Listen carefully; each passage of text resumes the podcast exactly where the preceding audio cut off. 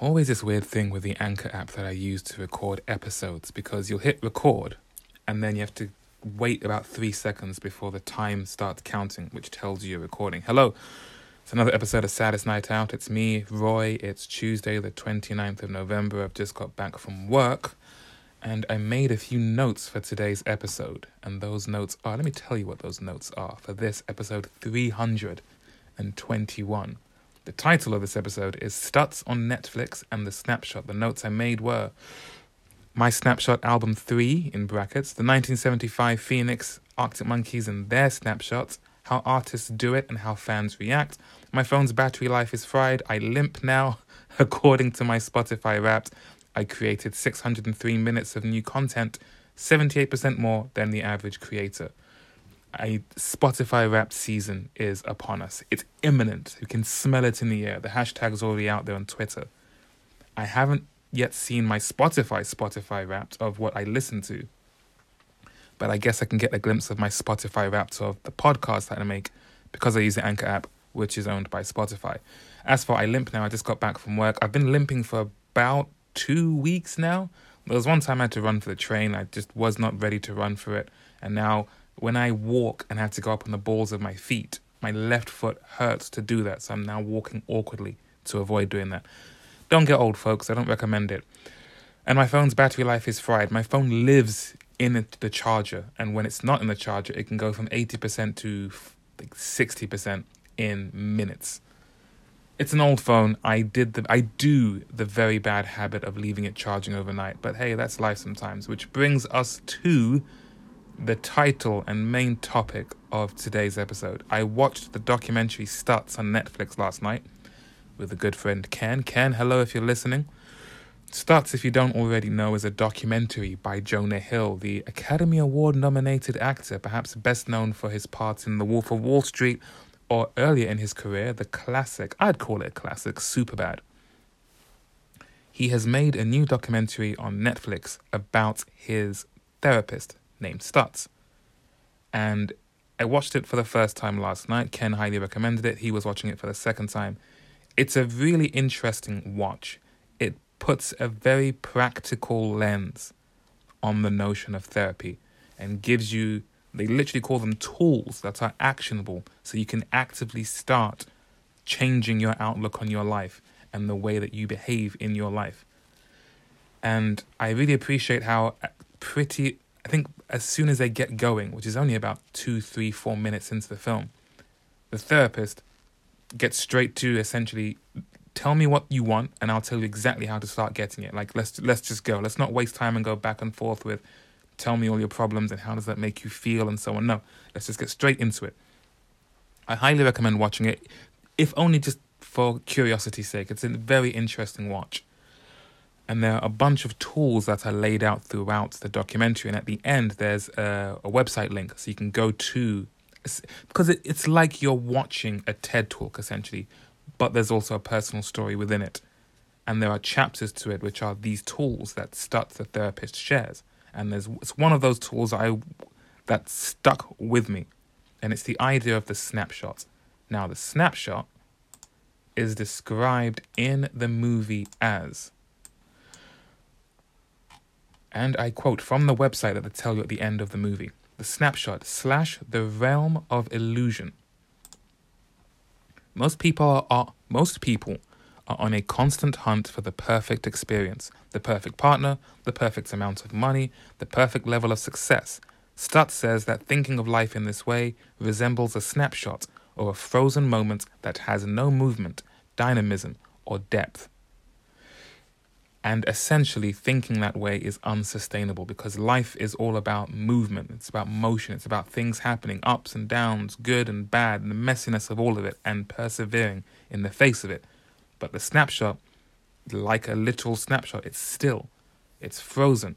That isn't what real life is. And you can get hooked on the idea of the snapshot. And when you, that happens, you can fail to recognize the value that real life has. So this idea of the snapshot stuck with me. Let me get back to those ever so necessary notes that I made. By the way, I hope you can hear me okay. I'm getting used to leaving my phone on a stand instead of holding it near my mouth. but sometimes I forget I need to talk into my phone as it's the microphone. So I might get a little bit like this, but hopefully you can still make out what I'm saying. I get I listen to so many podcasts. I get very particular about podcast audio, particularly if the talking is way quieter than any theme tune music. That always irritates me because it's as if I need to turn the volume right down when the music starts playing and turn it back up again when you start talking.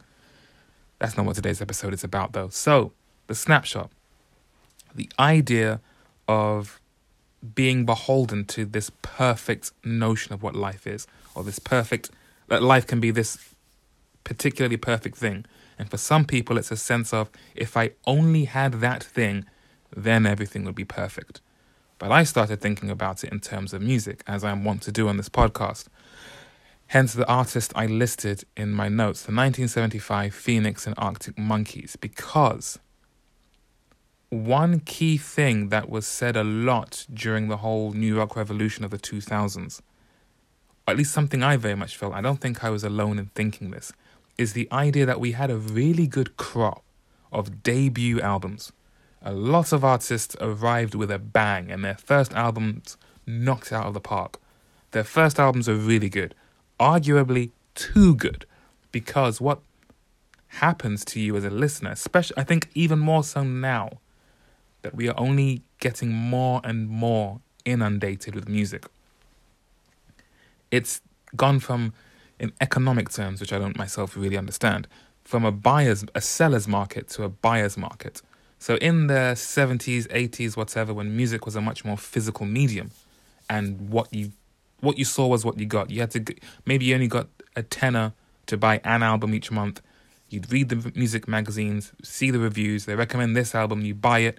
Whether you like it, whether you hate it, you're stuck with it for that month until next month when you have another ten pounds to buy another album. So you, because it was the only album you could buy that month, you would have to appreciate it on its terms. As we get to the turn of the century, before streaming services, even when we're all just not me, some people are just downloading like crazy. Now it's a buyer. So before it was a seller's market. Whatever they're selling, you as the customer just had to take it and live with it on its terms. Now we're all out here downloading full discographies. Anything we want is at our fingertips. It's a buyer's market. If you download something and you don't particularly like it straight away, you can just jump to the next thing. You don't have to live with that one album for a month anymore. You don't have to rely on the reviews and the magazines to dictate what you're going to get. And part of what I noticed, and maybe it's telling of how much I got swept up in all of this, is that I could very easy I could bands would have great debut albums that would really have me hooked. And then there would be a sense of almost inevitable diminishing returns. All the albums that came afterwards were good, but not quite as good as that debut. In later years, there have been reappraisals of artists' discographies and recognitions that actually this later album was better than we gave it credit for. It's just we all got swept up in the hype of the debut. There was also that as well. It's a bit like the idea of a first love, or just when you're in that heady late teen age, everything that happens to you just feels like it hits that much harder. Maybe it's the hormones running around, maybe it's because the novelty is still fresh, I don't know. But there was a real sense of debut album fever in the 2000s. Which makes me think of the snapshot, the idea that you, you have found, when you first hear that first album, this is perfect. This is your perfect snapshot of that artist. And now everything else they release, if it's not as good as that, it betrays the idea of the snapshot. And you, it's not uncommon. It was at one point a more common phrase to say something like, if you're a fan of X artist and you still love their, you want them to make their earlier music, just listen to their earlier music instead of bemoaning the fact they won't continue to make that earlier music. Which brings me to these three artists that I've listed the 1975 Phoenix and Arctic Monkeys. This idea of the snapshot, instead of real life, this perfect, this imagined perfect distillation that remains still. So let's start with the 1975. They started as a band in the early 2000s under various names. They were kids themselves. They only became the 1975 around 2012, released their debut album 2013. They've just put out their fifth album, Being Funny in a Foreign Language, a few weeks ago, as I might have mentioned once or twice on this podcast.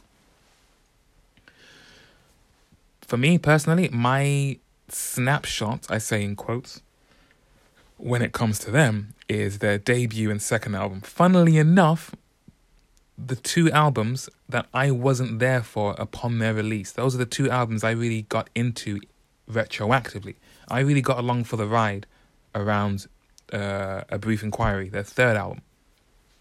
So there's a 1975. They started playing together, the members, in the early 2000s, started officially releasing music about 10 years into their career.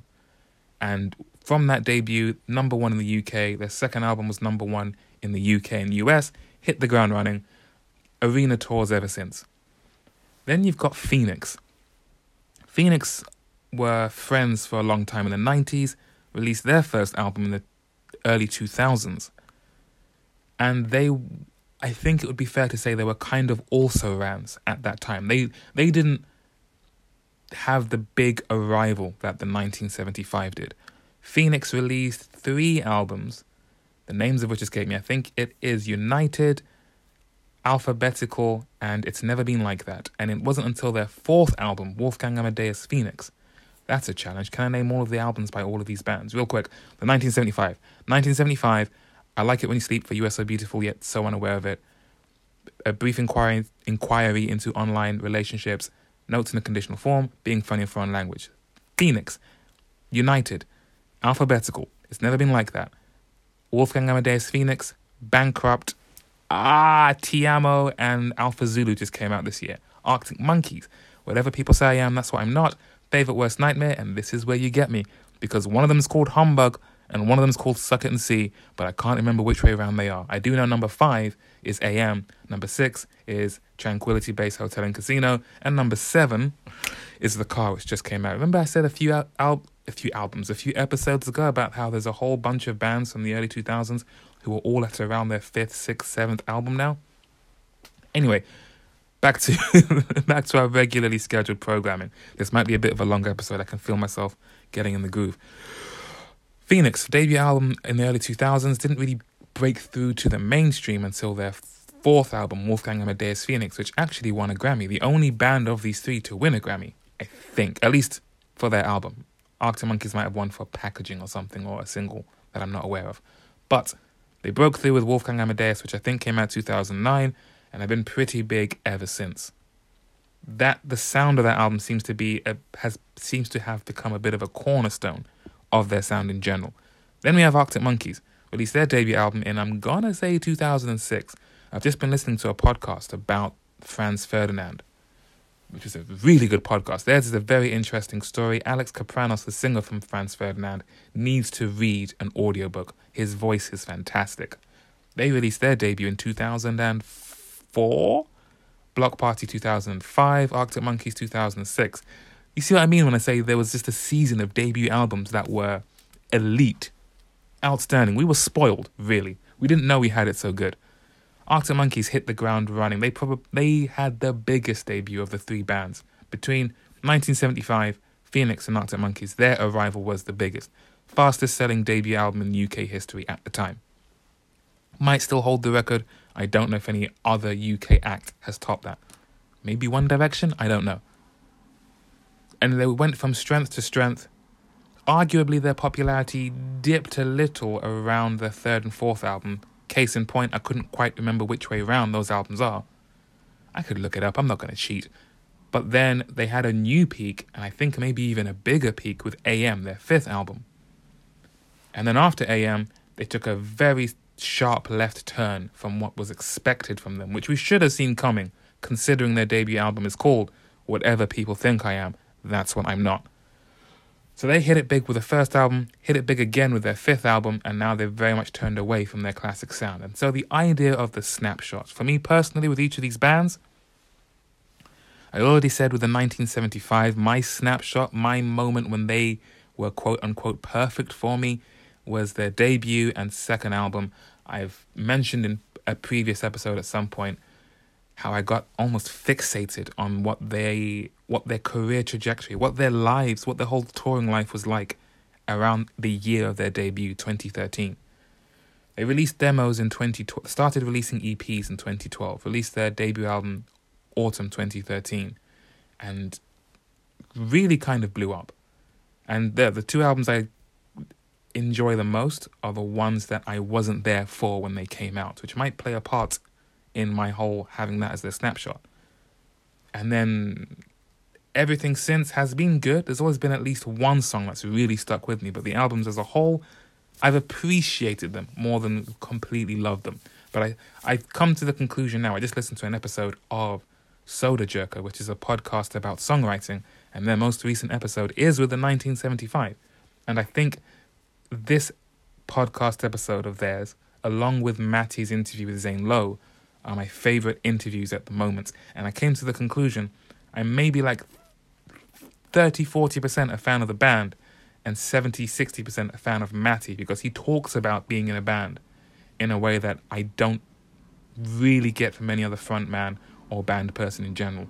Maybe uh, LCD Soundsystem in their earlier days, but the guy who does LCD Sound, James Murphy, doesn't really do interviews that much anymore anyway. Although apparently they're doing another season of shows in this month and next month in New York, which sounds cool.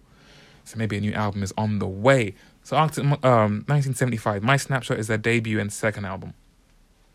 But arguably they've gone from strength to strength since. Phoenix, I really took them to heart. My sister's the one who put me onto them around Wolfgang Amadeus Phoenix. When I was at uni, she said, check out this song, Lisztomania. It seems like your kind of thing. She was absolutely right.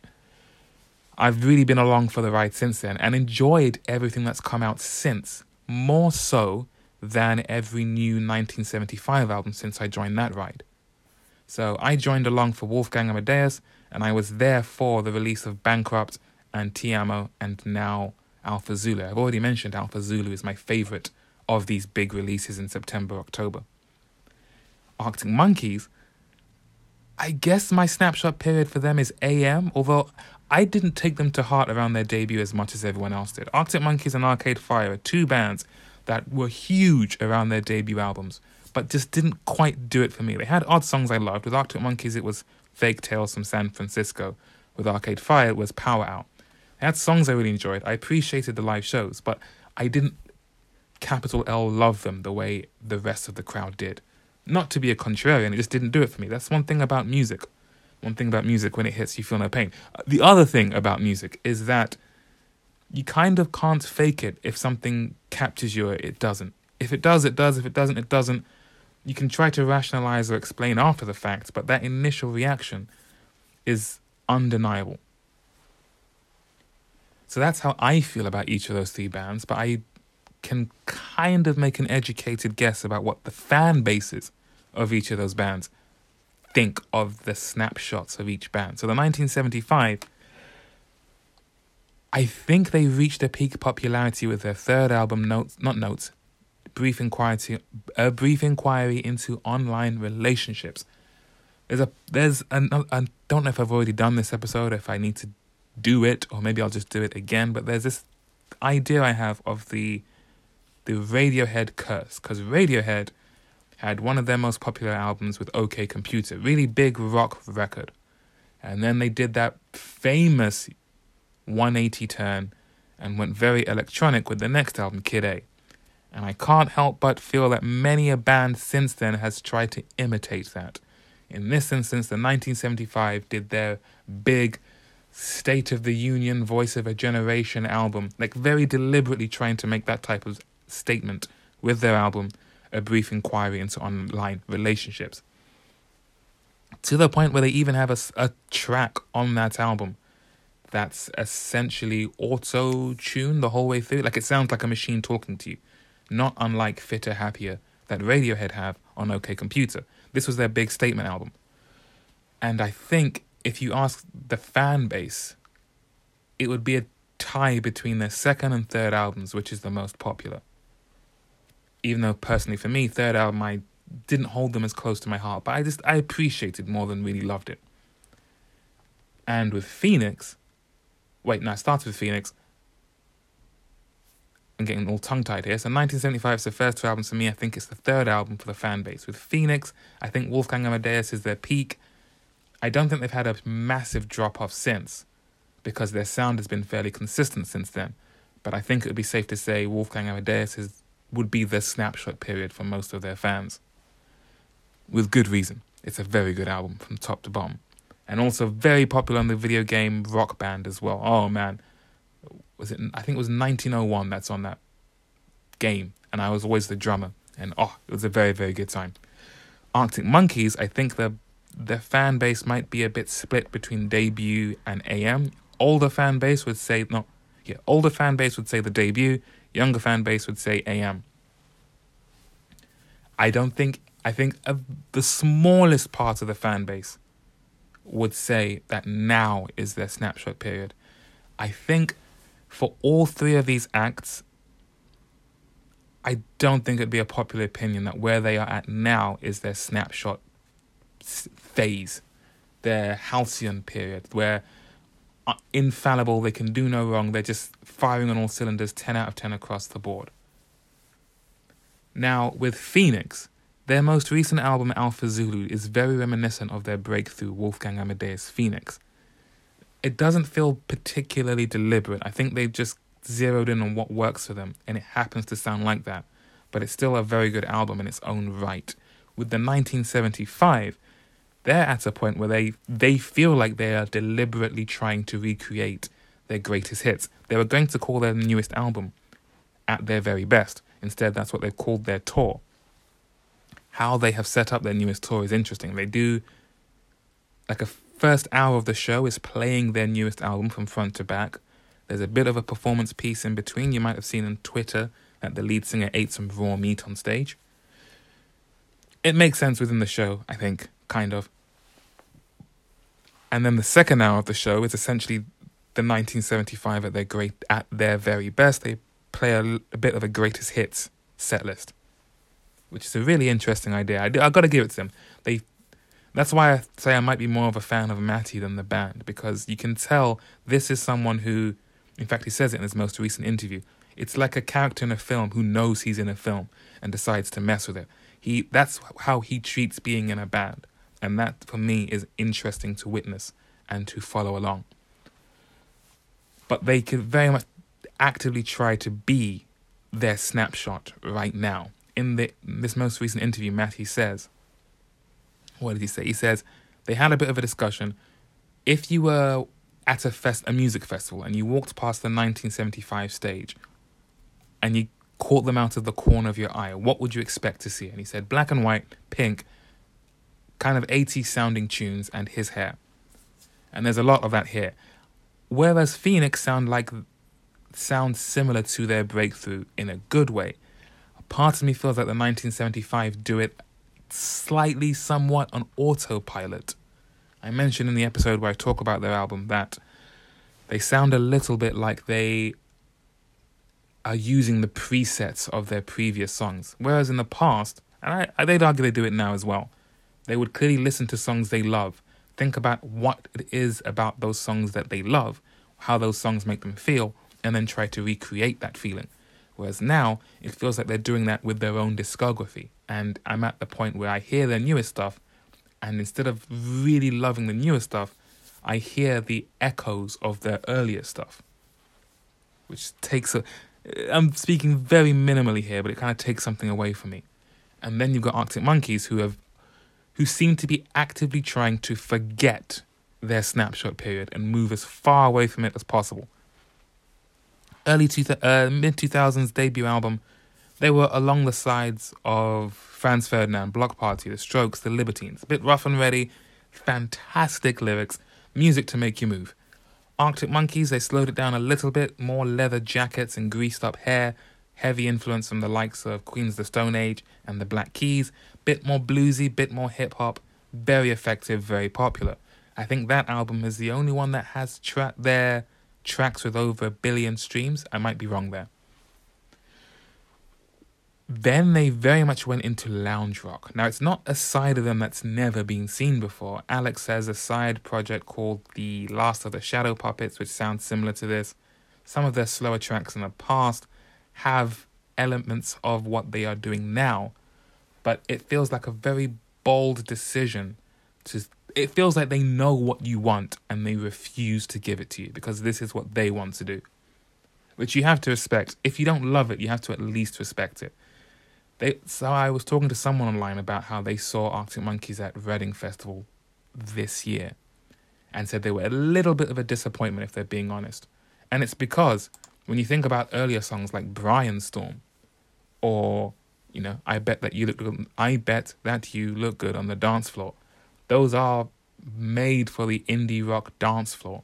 Those are made to get the crowd going. You'd be hard pushed to find a song that does a similar thing on their most recent album, The Car. But it's not as if they have tried and failed. It's very much like whatever rule book they wrote on how to do that, they threw it out the window and said, "Nope, pretend we never did that. Let's just take our let's take a whole new path." And the more you remain beholden to the notion of the snapshot, the more you miss out on what it is these artists are trying to communicate now. And I'll be honest, I'm a bit beholden to the snapshot with the 1975. L- very much not the case with Phoenix, and a little bit the case with Arctic Monkeys. With the 1975, there's at least one song on each album that gets me in a way I wish the whole album got me. And in this case, it's the song About You. With Arctic Monkeys, it's the song Big Ideas. I have I fell off. I was never fully on the train with the debut. Even less so with albums two, three, and four. Five, I paid a bit more attention because of the popularity of it, and I could see why. I really like the song I Wanna Be Yours and Fireside. And with this new album, it's a song called Big Ideas that is that song that just kind of gets me. But I was I never held them of the three bands, they're the ones I held furthest away from my heart. I like them, definitely don't love them, but I appreciate what they do. But every now and then on this podcast, I tend to talk about the music that I make. And I have to be honest, I have been eyebrow deep in the quote unquote snapshot when it comes to my music. I have been talking about the first 16 songs I want to put out, all called Midnight, on TikTok, and I am still thrilled by the react the fact they got any kind of reaction, but the reaction they have received. Just just the hints, the glimpses of demos. There's been such a positive reaction for which I'm really grateful. But part of the reason I've been so good at procrastinating and putting off finishing these things, part of what I'm working against, is the idea of the snapshot. The idea that in my mind I have this perfect image of how all of this music sounds finished without actually putting in the work to finish it. So it's as if I am singing along to these songs, but if you ask me what the words are, I wouldn't know what to tell you. In my head, I got them so perfectly finished, but if I put pen to paper, I can't. Lyrics, and let's say for one example, lyrics. Half of those songs in those 16 don't have finished lyrics. But that hasn't stopped me from enjoying the the imagined finished product. When the truth is, I think there was a John Mayer interview I saw where he's talking to Zane Lowe in his studio, and he says, "Yeah, you can pick up a guitar and you know strum a few chords or something, but if you don't start committing words to it straight away, that can whatever you do can very quickly join a never-ending pile of half thought through ideas. If you can pick up something, start strumming, and start singing and start treating it like a finished song straight away, you give yourself that much more fuel to actually finish the thing rather than just strumming chords thinking that sounds cool and stopping there. And I'm very much guilty of just strumming the chords thinking that sounds cool and stopping there. And not just with these 16 songs, it goes much further than that. In fact, this is my cue to pick up my unplugged guitar which hopefully you'll be able to kind of hear. This is what I mean when I say I'm very deep in the snapshot phase. It started with the first band I was in, where I went from just being the singer to writing lyrics to coming up with musical ideas to writing songs to imagining. At a certain point, my thinking left the reality of the band behind, and I just got caught up in my own ideas and thoughts and ambitions without actively communicating it and moving the project along with it, which is how we end up here. But with this unplugged guitar, which hopefully you can just about hear enough, this is a very fast forward run through of what would be album three by loads of Japanese bands. So track one goes, uh, well, I'll just give you the quickest glimpses of it. So track one.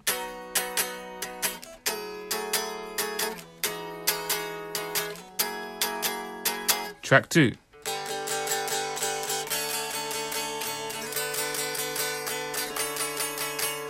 Track three.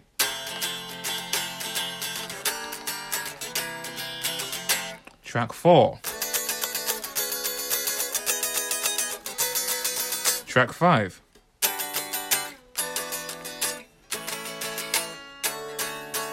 Track six.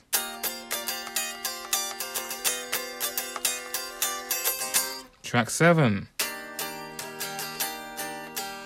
Track eight. Track 9. Track 10.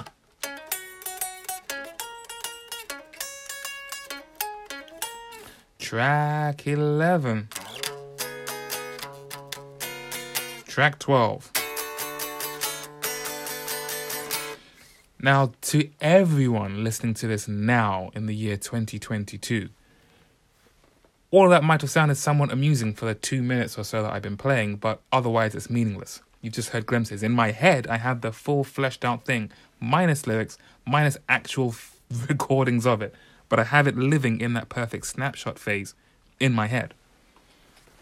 And I've become very comfortable with it existing just like that. But what I need to work on now is reckoning with the fact that what I actually make will not be the snapshot that I have in my head. But that does not diminish the value of it. That doesn't make it any less worth pursuing. Because the snapshot in your head was never going to be real, exactly as it is. You should use it more as a guiding post, as something to work towards, rather than holding fast to it as this is the finished product and this is what it has to be. Otherwise, you'll ultimately never be satisfied. You'll always be thinking, oh, but it's not quite what I have in my head.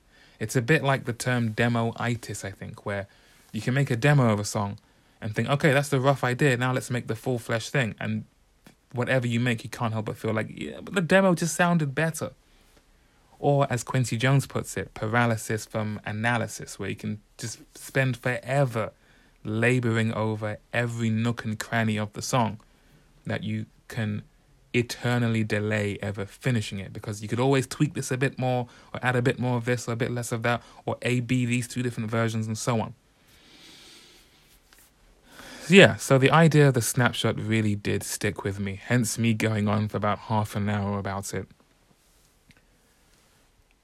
I can imagine if you're listening this far. First of all, if you're listening this far, thank you very much for doing so. You can find me online, blah, blah, blah, blah, blah. But do you have any albums, any artists for whom you have a snapshot period? Are there any elements of your life where, yes, you are guilty of living in the snapshot of it rather than in the reality of it? If you have been through that, have you found a way to work through it or work past it? Have you had a creative endeavor where you had this perfect idea of it in your head, but you had to wrestle with the fact that the reality would not be the same as that perfect idea? Is there another trick that I'm missing? It's very much what I'm working on now. I haven't yet done anything musical this week. It's only Tuesday. There's still time, but I need to. Another thing that goes right alongside the snapshot is something I mentioned a few episodes today the idea that there's always tomorrow, that there will be some magic time when, bam, I'll get 90% of the work done in one fell swoop. And it doesn't work that way. Much like the snapshot doesn't exist in reality, get finishing, achieving, doing the thing you want to do can't always be done in one fell swoop. You might have done it in one fell swoop in the past and gotten away with it, but don't let that fool you into thinking that's how it's done all the time. That is, what's the saying? That's a bug, not a feature. That's a one off, not the default. That's what I'm reckoning with now. As I sit here on this Tuesday evening, I'm not even sure what I would work on this evening because there's so many different areas to work on. It's another thing for me is where instead of taking 10 steps in one direction, you take 10 steps in 10 different directions and end up right back where you started instead of making any progress you can look back on. So, what I, in saying that, maybe what I should do is pick a particular song and just get that some way forward and go from there. What I definitely need to do is finish recording this episode because I've gotten so comfortable now This was this was the first take, by the way. Well done, me. I don't know if you're listening, if you want to pat me on the back, but I've very much fallen into a habit of getting 10 seconds, a minute, two minutes in, and thinking, oh, I, I stumbled on my words, let me delete it and start again. But this time, I was in the flow. Maybe it's because I had notes, maybe it's because I'm not physically holding my phone.